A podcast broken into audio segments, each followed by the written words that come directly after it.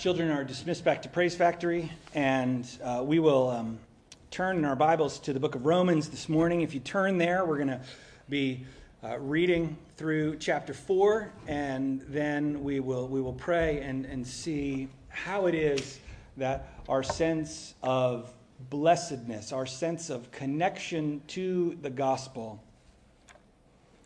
ought to inform the way that we look at the world specifically the people of the world. Paul says this in Romans chapter 4, starting in verse 1 What then shall we say was gained by Abraham, our forefather, according to the flesh? For if Abraham was justified by works, he has something to boast about, but not before God. For what does the scripture say? Abraham believed God, and it was counted to him as righteousness.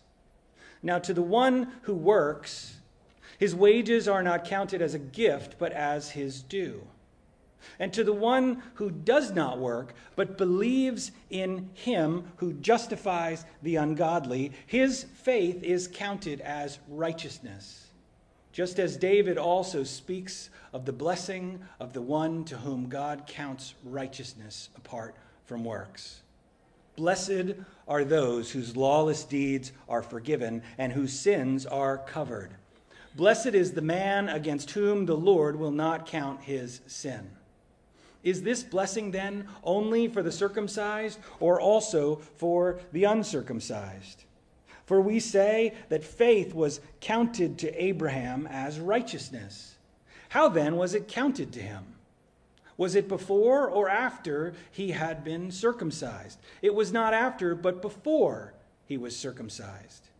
He received the sign of circumcision as a seal of the righteousness that he had by faith while he was still uncircumcised. The purpose was to make him the father of all who believe without being circumcised, so that righteousness would be counted to them as well, and to make him the father of the circumcised, who are not merely circumcised, but who also walk in the footsteps of the faith that our father Abraham had before he was circumcised.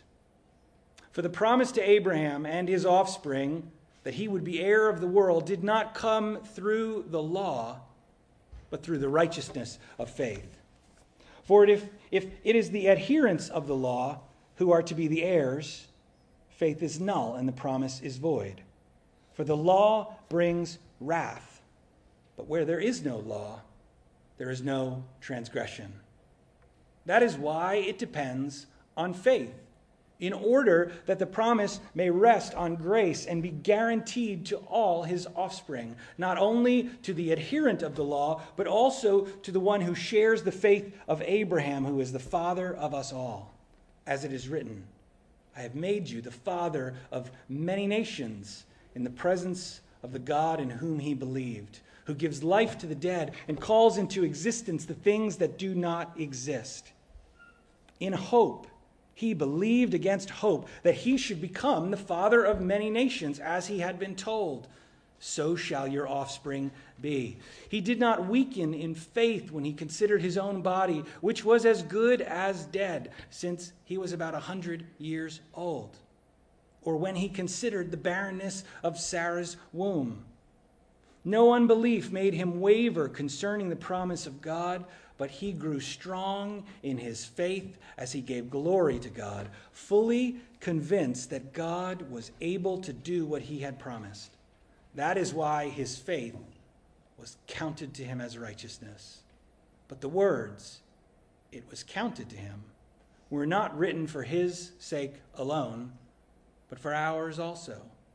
It will be counted to us who believe in him who raised from the dead Jesus Christ our Lord, who was delivered up for our trespasses and raised for our justification. Let's pray. Father, we turn to your word now. We have, we have gathered, we have greeted one another, we have sung your praises, and we have given of what you've entrusted to us for the work of your kingdom. We pray, Lord, that by your grace, you would now speak to us and teach us from your word.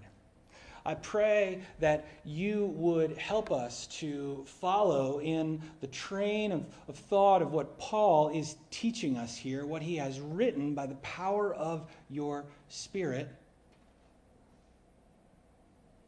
and what you have entrusted to the church through your word, that we might grow more and more into the image of Christ. Father, as we come to your word, I pray that we would understand that the gospel is good news. That it is news that righteousness does not need to be earned by us. One, because that is impossible, but second, because Christ has earned it for us. And that that is good news to be received by faith. I pray then that we would understand how this blessing teaches us to relate to others, and how it teaches us to be humble, and how it teaches us to look at our own hearts, Lord. I pray that we would never lose our sense of gratitude, that we would never lose our sense of humility before you, and that we would feel the joy of knowing you and that we would be joyous as we seek to share it with others. And we pray this, Lord, in Jesus' precious name. Amen. It's a common cultural belief that we, uh, and this is believed by people inside of the church and outside of the church, uh, that we, the church, are engaged in a morality war. Uh, and in some senses, this is true. Uh, Christians have a king we worship uh, one who will come to reign, and he has a law and a plan and a way. And that king is going to remake the world in his image one day. As believers, we desire to see people live in a way that brings glory to God and that lives out the righteousness that God has created us for. The problem that I believe we encounter many times is that, is that people will then see this insistence that the world be a particular way as a kind of impatience with the world, a uh, lack of love for others, a forcing of a way of thinking onto people. I think in some sense this can be true. Our desire to see a different world can make us impatient or even judgmental with people who don't share our view of the world. As believers, we need to remember that this is a key piece of our mission. As ambassadors into the world, we need to remember that the mission of the Lord Jesus was to share the surprising news about the righteousness of God and to call people to repentance. For the Christian to be dissatisfied with the world and to be angry with people because of the way they live is to fail to understand that an ambassador goes into the world goes to someone who is not part of his or her own nation and then says, This is why you should make a deal or an agreement with us. The ambassador goes to convince, to plead, to change the heart and mind. And so the mission of the Christian is to share the surprising news about the righteousness of God. If you recall, Romans 1 through 3 teach that the righteousness of God has been established in two ways. One, by the law, which demonstrates the standard that God expects all human beings to live by, the standard that God judges human beings by. And the law teaches all people they have sinned. And to use language from later in Romans, they have sinned and fallen short of the glory of God. But the good news of the gospel, which begins in chapter 3, verse 21, is this that now the righteousness of God has been established apart from the law. That God sent Jesus to live a perfect life and to take the burden of our sins upon himself to take the penalty of sins upon himself on the cross. He, having lived a perfectly righteous life, was unjustly convicted of our sins, and the sins were poured out on him. He absorbed them and took them for us so that we would not need to take them ourselves. And he was raised from the dead to prove that he was holy and righteous. His life was given to him that we might be united with him and have life ourselves. He was risen, the scripture says, or he was raised for our justification. He was delivered for our trespasses. Our mission is to share with the world that though we have not lived in the way that God has called us to, God is reaching to us and has solved the problem and is offering righteousness to anyone who will acknowledge their lack of it and ask to receive it. And we're to call people to experience this news with joy as we experience it ourselves. The mission is to know the good news about Jesus and to make it known. The good news is this that the gospel is for sinners, and we are all sinners. Jesus was careful to point this out at a particular point in his ministry.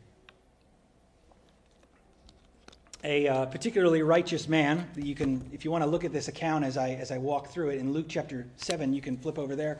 A particularly righteous man, a Pharisee, somebody who we would have thought was a, was a good theologian if, if they were in the world today and we were their contemporaries. Uh, this, this Pharisee invites Jesus to come to his house. So a righteous man invites a righteous teacher to eat with him, and Jesus goes and he reclines at the table. The reason they recline at table is because their tables weren't our table height. They didn't sit at them in chairs. They would actually have a low table and they lay on the ground. And so Jesus goes there, and while he's reclined at the table, a woman of the city who was a sinner, she heard that Jesus was there at the Pharisee's house, and so she brings this flask of, of, of, perfume that she's got, and she stands behind him at his feet. Right now, we can understand why it doesn't create uh, an incredible buzz, right? That, that somebody's in the house, right? If, if somebody came into your house, and they were like rooting around under the table trying to pour something on somebody's feet, you would notice it. But since their, their legs are all pointed away from the table, right, it's, it's easy to expect that somebody could kind of slip in. They didn't have doors and alarms and cameras and all the stuff that we got today.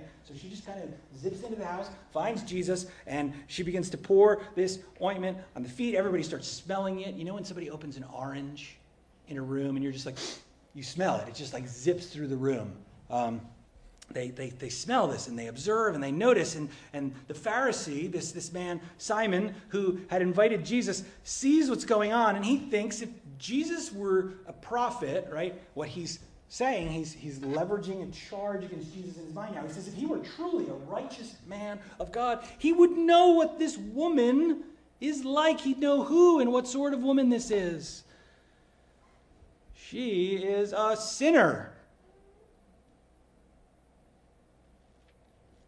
I, I wish I knew exactly how Jesus' divine ability that he exercises here works, right? As a former comic book reader, it's like, is this like telepathy or does he like receive a message from the Holy Spirit? Like, how does he know what he knows next? I don't know. It's not really important, but I, it's one of those things I want to know. I don't think I'll ever know. I'll ask someday. It'll be like question number 4,000 on my list of like stuff that I'm like, hey, hey, fill me in on this. Jesus answering said to him, he thinks this in his brain, right? He, he, he says it to himself. I don't know if that means out loud, but he says to himself, if he knew, if he were a prophet, he wouldn't let this be happening. He'd say, Away from me, you rotten, horrible, terrible, disgusting woman. That's what he would say. Then Jesus answers him. How awkward would that be, right? You had a guest in your house and you were thinking, man, I wish they wouldn't sit back on their chair like that. You know, I wish they'd use a coaster. I wish they'd clean up their garbage and throw it away. I wish they would. I wish they would. And then they were like, oh, by the way, here's the reasons why I didn't do all that stuff. You'd be like, Ugh, right? He says, Simon, I have something to say to you. And he answered it, and he said, he, he, he, he begins to teach. He's going to correct his thinking on this matter. Jesus is going to tell him a story to relate something that he should have known from the Old Testament that, that he could have built out of the materials that he had been entrusted with, the, the very things that he had studied in order to become a Pharisee. The Pharisees were able to recite long and elaborate passages from the Old Testament. It said that they, that they would memorize the laws and that they would, would develop all kinds of traditions and ways of keeping all those laws. But this is what Jesus is going to point out in parable form, and we'll come back to this in a moment that the Old Testament should have taught this man that Abraham and that all people are saved by grace and not by being righteousness, not by being righteous, not by being perfect. So this is what I want to do. I want to, I want to build from our text in Romans 4 what this man should have known and then take a look at what Jesus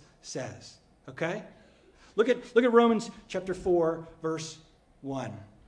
After describing the blessing that comes in Jesus, because of Jesus' death on the cross, Paul moves to a question that some people might have asked. If, if Jesus went to the cross to establish righteousness, and righteousness is by faith, what then of Abraham making a covenant with God, making a covenant that ruled our people, and then all that stuff, the Old Testament, you know, moving out of Egypt and, and getting the law and building a tabernacle and the Ten Commandments and all that stuff? What about all that? Like, what's the good of being in Abraham and being a, a Jew? What, what advantage does Abraham have because Abraham was circumcised as a sign of his covenant with God. And therefore, to be descended from Abraham is a good thing and it brings a tremendous blessing. But Paul points this out. If Abraham obeyed God and was declared righteous because he obeyed, then he's got something to boast about. He can say, I was good, I earned this, and then righteousness is no longer by faith. Are there, are there two categories of people? If you look over what Paul says in these first six verses of Romans chapter 4, he says this in verse 3 What does the scripture say?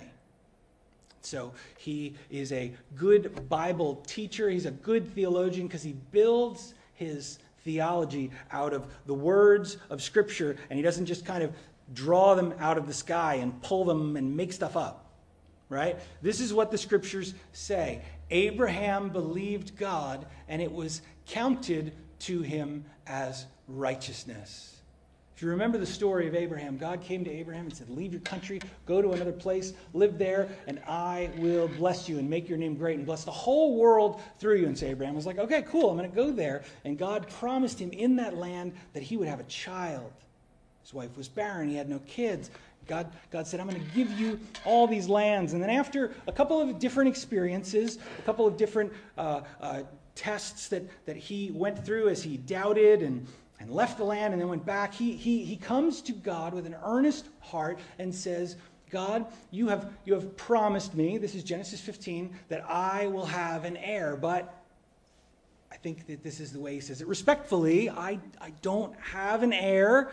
And if I die, right, fast forward all the way to the end of the chapter, remember when we read it, Paul says that Abraham was as good as dead, right? You know, probably not something to say to somebody on their 100th birthday, right?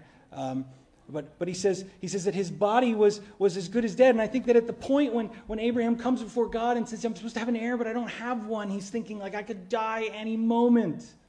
Where is the fulfillment of the promise? He says to God, my, my servant is going to inherit all that I own, and so how will I know that I'll receive an heir? And God responds to this earnest, honest question by asking Abraham to go outside of his tent to count all the stars in the sky. Count them all. Look at the stars, Abraham. Can you imagine, right? There's no, no light pollution out there in the desert or in the land of, of Canaan where, where Abraham was.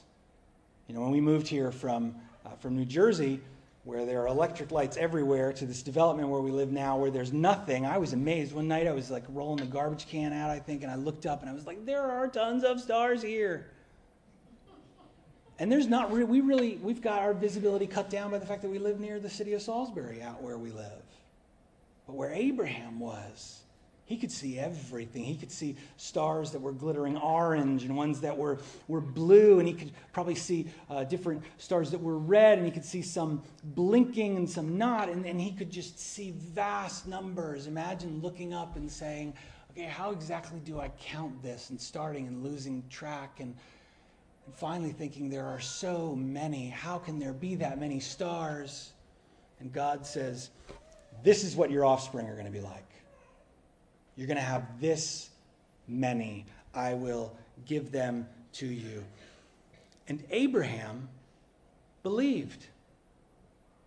And at this point in Genesis chapter 15, this is verse 6, if my memory serves me well, the Bible says and God credited it or counted it to Abraham as righteousness.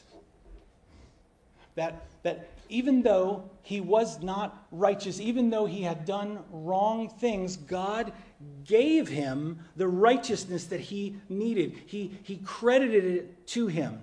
Like when you go to the bank and you have a check in your hand, if you still get those things, they're little rectangular pieces of paper, right? You know, and you, you sign a deposit slip and you hand it over to the cashier. The cashier prints out a receipt. Thank you, more paper, right? And you look and you make sure that there is a prior account balance and then the amount deposited and then you look and hopefully right like your your checking account balance or savings account balance has increased by the amount that you deposited. They credit it to your account. God counts to abraham righteousness. He doesn't just say you're a little bit better than the rest of the humans. You're my chosen human and you're in a class above right? You're my guy, Abraham, and so you're like extra special. No, he says, I will treat you as if you are absolutely righteous. He didn't work for it, or he'd be owed it. That's what Paul says next. Now, to the one who works, his wages are not counted as a gift, but as his due, right? If you have a job, let's just say you work at one of the most wonderful places in the entire world, Dunkin' Donuts, right? And you, you do your job, you show up, right? And you make the coffee, and you put the flavored cream in there, and you put the sugar in there, and you put the whatever, you know, and you hand out the stuff, and you work your eight hour shift, and, you know, people just, they're happy with everything that you do. You're giving them donuts, you're giving them coffee, right? And they're, and they're taking it and going and you clock in and clock out, right? And then your employer hands you a check, you don't say, Oh, thank you so much for counting me worthy of having this. Thank you for giving me this gift. No, if they don't give it to you, right, you hire a lawyer and you go before a judge, and the judge says, That's not right. He worked, he earned, therefore hand it over. To the one who works, it's no longer a gift, it's what they're due. But look at what the scriptures say here in verse 5. To the one who does not work, the one who does nothing to earn, but instead believes in him who justifies the ungodly, his faith is counted as righteousness.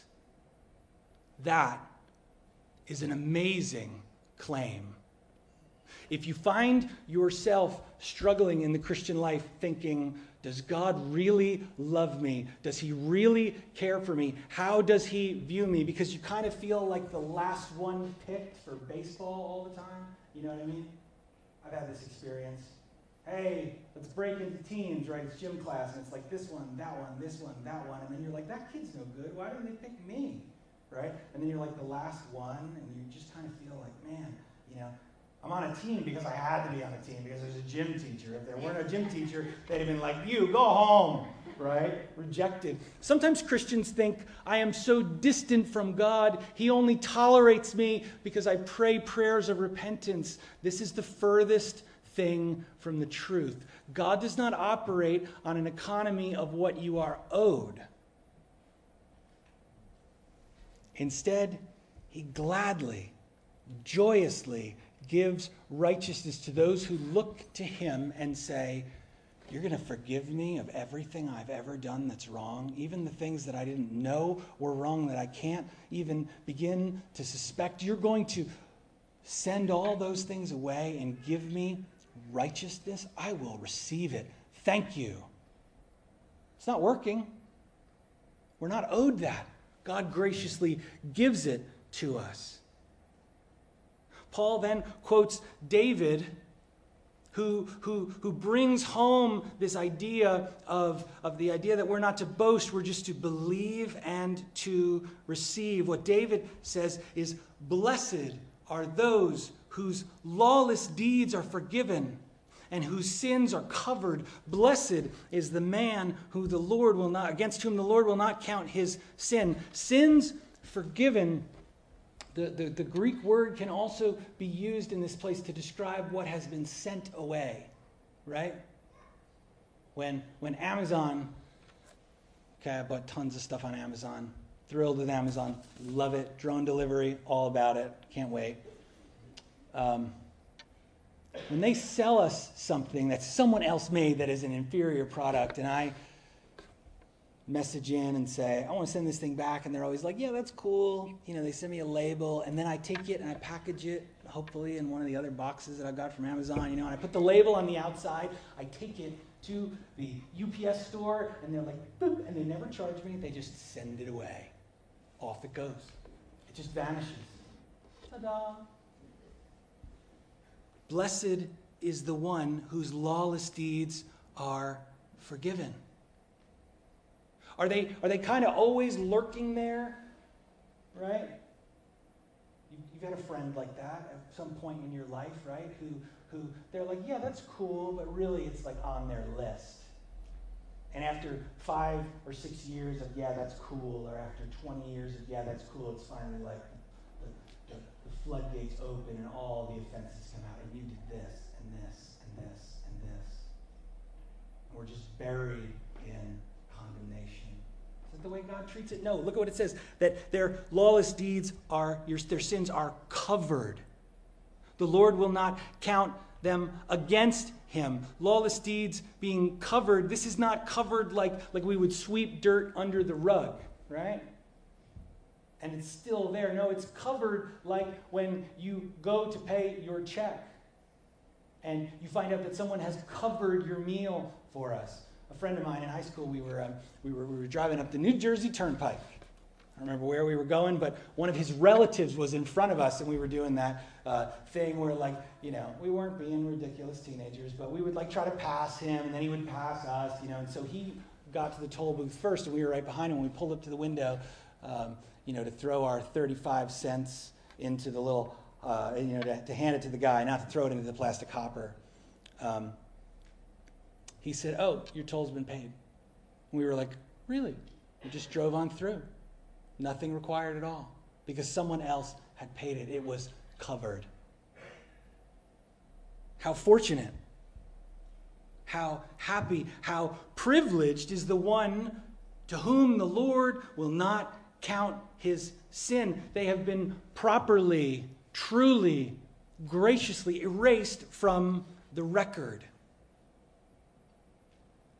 Now, remember the Pharisee who is judging the sinful woman. He is in the line of Abraham. He keeps the law of Moses. He is right with God in his opinion because he is living the right way, the way that the people of Abraham live. Many of the Pharisees believed that they were right with God because of their efforts at keeping the law or their connection to Abraham. And they viewed people who strayed and who sinned as, as being outside of the covenant, that they had wronged their, their, their ethnic descent and they were no longer the people of Abraham. They were the good and the pure ones.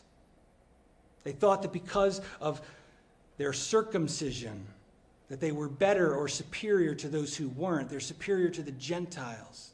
And that's why he judged her as a sinful woman, as less than himself. She, being a sinner, was to be judged and cast out, avoided, condemned, not pursued and drawn in. Paul then points out that it is important to realize when Abraham was justified. When did this act take place? When did this event in, in, in, in, Abraham's life happen? Now, we've already said it happens in Genesis chapter 15, but is that before or after he was circumcised? God appears to Abraham and says, I will be a shield to you and a blessing. Walk before me in holiness and make a covenant with me. And Abraham says, I will. And he says, This is what I want you to do. I want you to circumcise the firstborn son. Uh, I want you to circumcise every son who comes into your family. That's what I want. That's going to be the sign and seal that you are my people. And Abraham says, Let's do it. Right? I also often wonder, like, did he just volunteer his entire household? Like, and, and they're all like, Wait, what? You know? Um, and so that was a failed attempt at humor. Okay. Circumcision jokes, a little awkward here this morning. It's okay. Thank you, Meyer children uh, and, and cast for laughing. That's good. Um, Abraham makes this covenant. When does this happen? It happens in Genesis chapter 17. It happens later in life. And this is important because the blessing that is counted to Abraham happens before he is circumcised, before he has done any obedient act before he's made any agreement, before he has, he has stepped out to say, I obeyed you, I followed the terms of the agreement.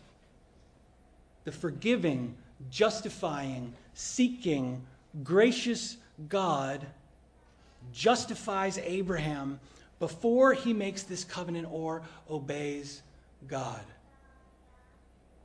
If you look at Romans chapter 4 in verse 11, it says that he received the sign of circumcision as a seal of the righteousness that he had by faith while he was still uncircumcised.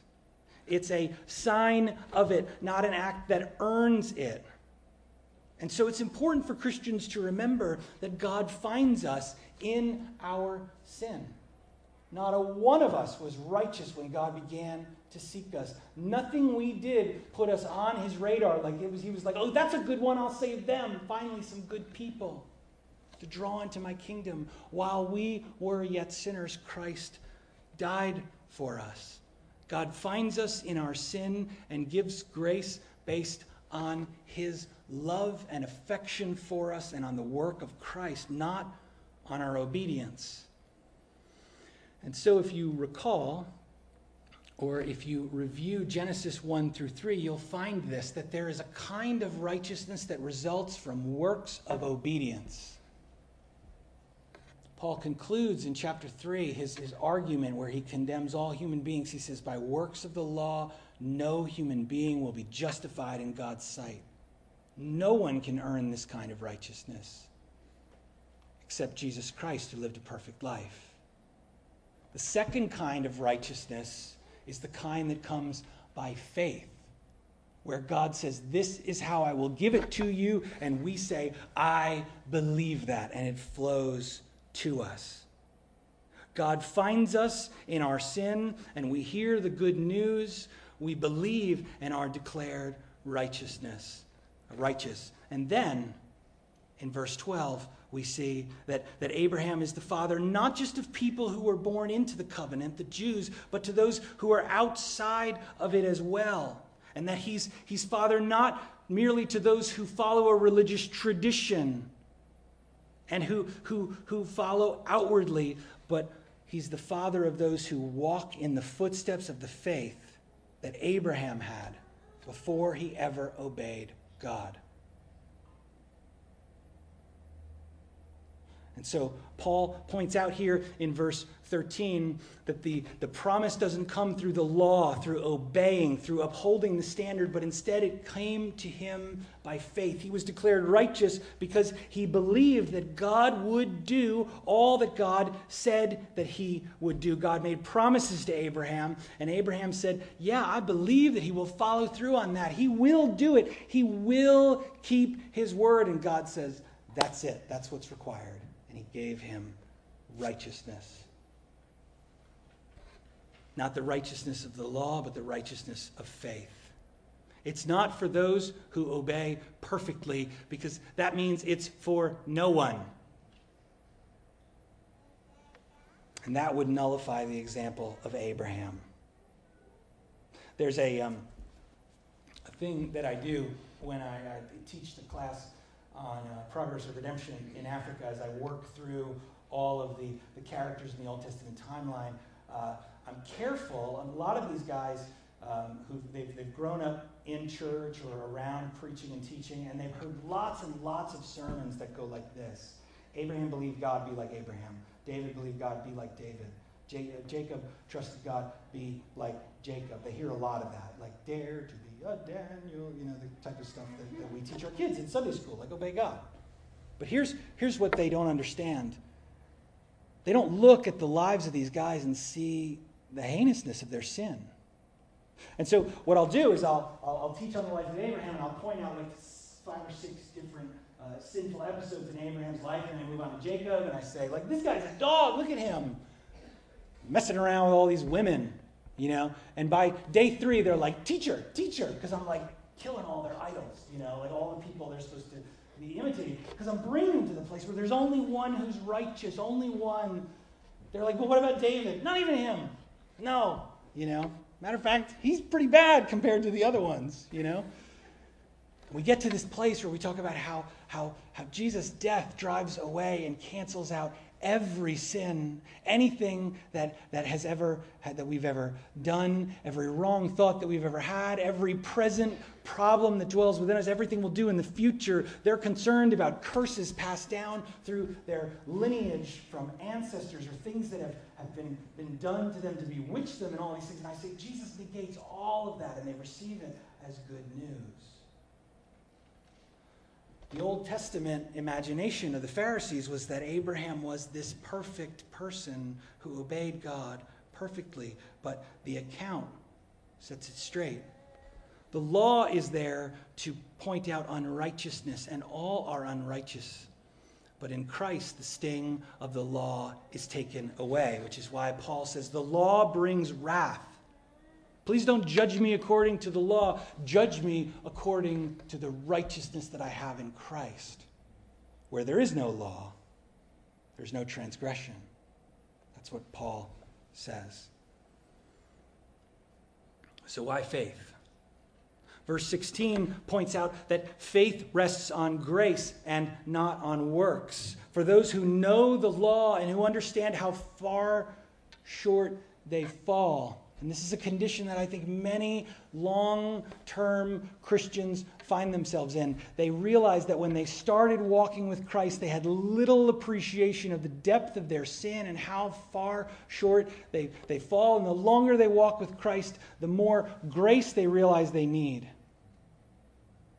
The enormity of their sin the ways in which they continue to struggle and, and mess up and fail, whether it's in their, their marriage or in their, their parenting or in their work life or in their own moral purity, they think, why am I still like this? Why haven't I changed? Why haven't I grown? Why haven't I, why hasn't, why am I not better?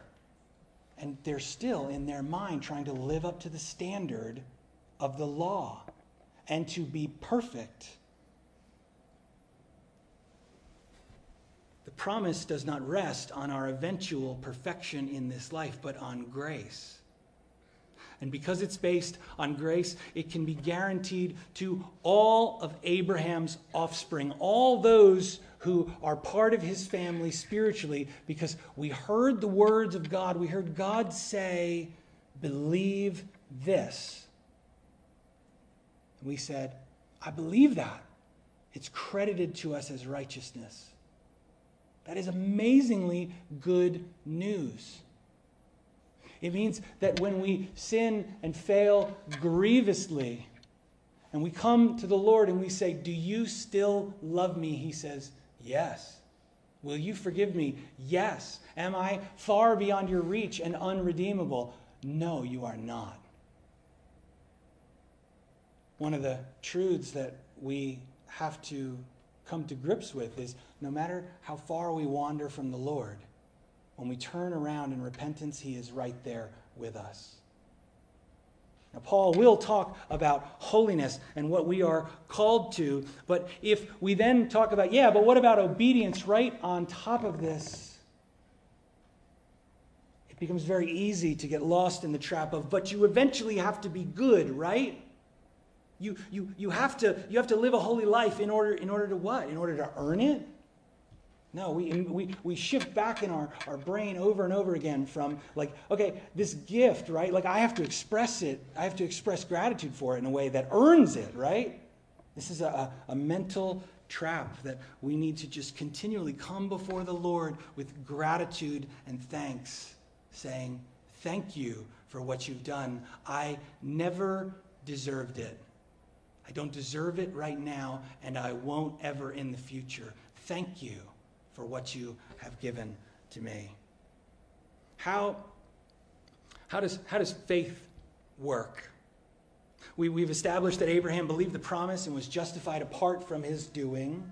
Um, Abraham believed in God's promise despite the obstacles in his path, right? Faith says, I have information from the Lord in His Word. I have the precious promises that, that are given, and therefore I will fight to trust that what God says is true and not lean on my own understanding, as the book of Proverbs says. This is part of the reason why we do a fighter verse every week. So that, so that God's word is active and, and present in our minds, so that when doubts creep in, when despair, when we're tempted to, to believe, lies and to abandon the truth, God's truth is right there with us. Abraham believed God's promises despite the obstacles in his path. He believed and was justified even though he messed up later.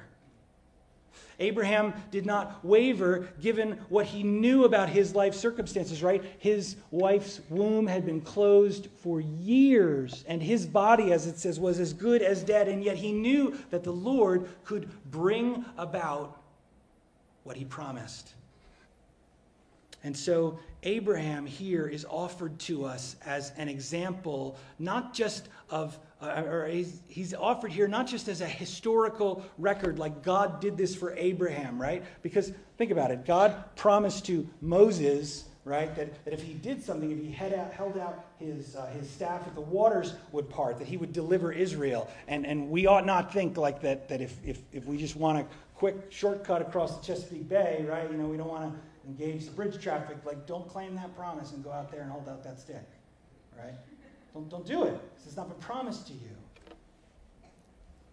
But Paul says this that the example of Abraham here is, is given not just for his sake alone when it was written in Genesis 15, but it was written for us also so that we would understand that if we believe that Jesus is raised from the dead and that he was delivered to the cross for our trespasses, right? He went there because of our sin, and then he was raised so that we would be justified, then we too will be righteous. That's why it's written for us.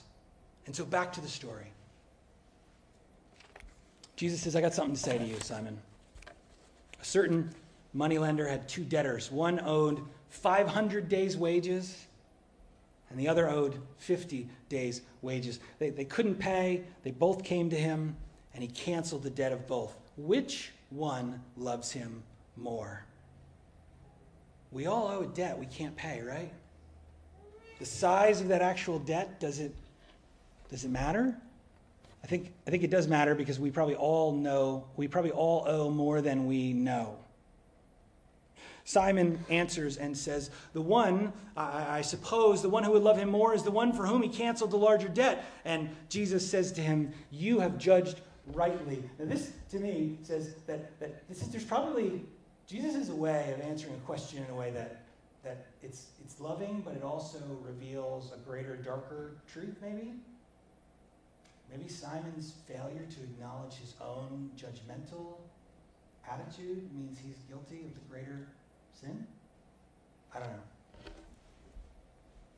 Did he understand the enormity of his debt, or did he think that he was right with God because he was descended from Abraham and knew the law? Then he turned towards the woman and he said to Simon, Do you see this woman? I came into your house. I came in here. You didn't wash my feet, but she has wet my feet with her tears and wiped them with her hair. You gave me no kiss, but from the time I came in, she has not ceased to kiss my feet. You did not anoint my head with oil, but she has anointed my feet with ointment. Therefore, I tell you, her sins, which are many, are forgiven, for she loved much. But he who is forgiven little loves little. She responded to the message of the good news about Jesus with gratitude and humility.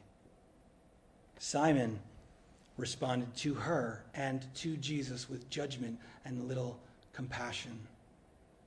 He said to her, Your sins are forgiven. This creates outrage around the table. We're not going to go into that. But, but they, they, they, they are upset. Who is this who even forgives sins? And he said to the woman, Your faith has saved you. Go in peace. She believed, and that was all that was required.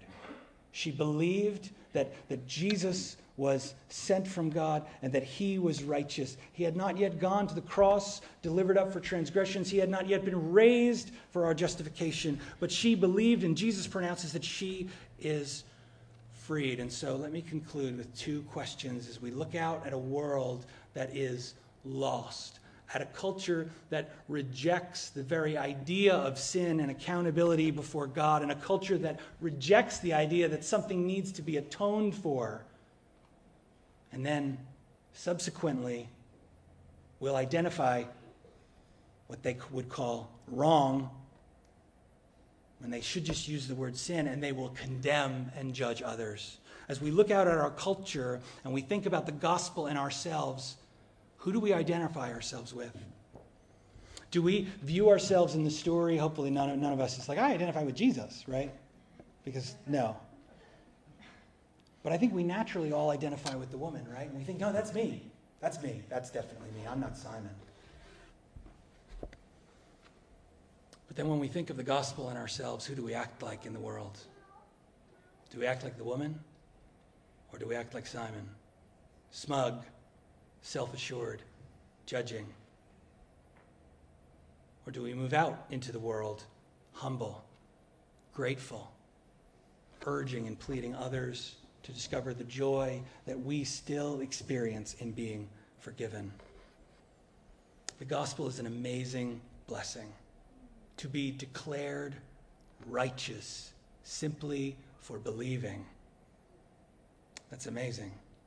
We should never forget that we have not earned it, but we've been given it free of cost. Let's pray.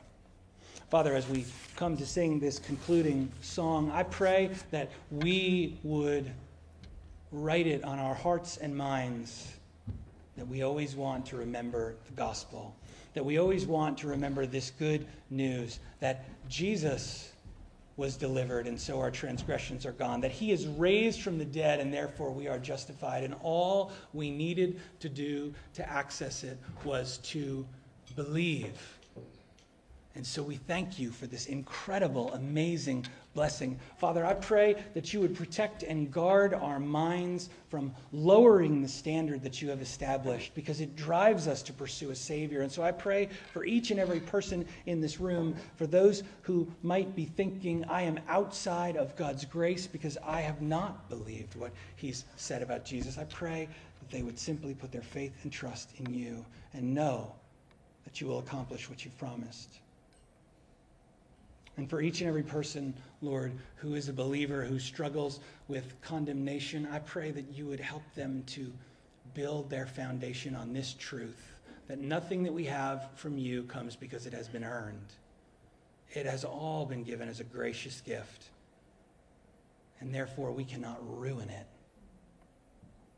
We pray that we would walk in humility and grace and joy and share with those who need to hear, Lord. For your glory and for our joy, we pray. Amen. Let's stand and sing this closing song together.